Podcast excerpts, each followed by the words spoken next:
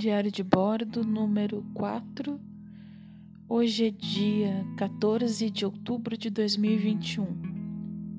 Eu ainda não li nada hoje. Eu queria, eu gosto muito de ler de manhã, eu queria ter lido de manhã, mas precisei antecipar uma parte do meu trabalho e no fim das contas a gente muitas vezes acaba deixando de fazer as coisas que a gente gosta por causa das nossas necessidades. Eu sei, eu sei que muita gente passa por coisa muito pior. Eu não estou comparando isso com nada. Eu só estou afirmando que todas as pessoas deveriam ter a possibilidade de escolha, a possibilidade de ter uma vida digna, possibilidade de, inclusive, ter o seu lazer, o seu descanso. Para mim, grande parte do meu lazer é leitura. E eu nem sei se eu vou conseguir ler hoje ainda. A verdade é que a leitura tem sido nesse nesse um ano e meio que nós estamos vivendo ainda a grande a grande saída para não enlouquecer. Eu sempre li muito. Eu sempre gostei muito de ler, principalmente na infância. E depois, na vida adulta, eu acabei em alguns momentos deixando um pouco de lado, depois eu retornei. E agora, desde que a gente precisou se afastar das outras pessoas fisicamente, a leitura passou a ocupar um lugar muito importante de novo e um lugar diferente, porque eu não estou substituindo nada. As pessoas, o convívio com as pessoas é insubstituível, mas eu estou recolocando algo que eu sempre gostei de volta na minha rotina. Para mim, ler diariamente é mais ou menos o que está me mantendo de pé, porque eu tenho trabalhado muito mais, mudei quase todo o meu trabalho, precisei aprender a fazer coisas que antes eu não tinha necessidade. Modifiquei tudo, minha rotina, minha vida, tudo.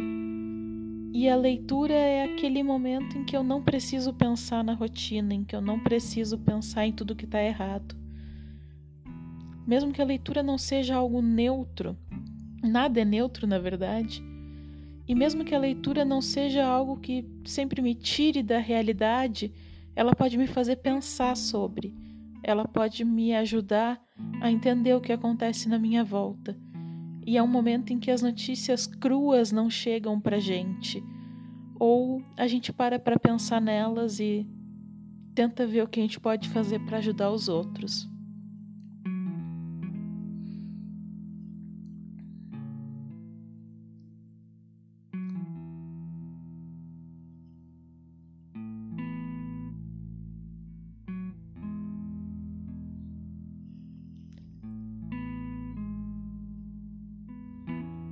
E mesmo que eu não consiga ler hoje, apesar de eu querer muito tentar pelo menos à noite antes de dormir, e mesmo que eu não leia, isso não é um grande problema. Já teve vários dias que eu não li.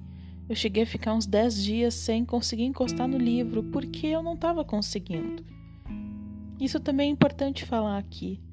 Não é porque eu quero fazer um diário de bordo, como eu estou chamando, que é quase um diário de leitura, não é porque eu estou fazendo esse diário de leitura que quer dizer que eu vá conseguir ler todos os dias.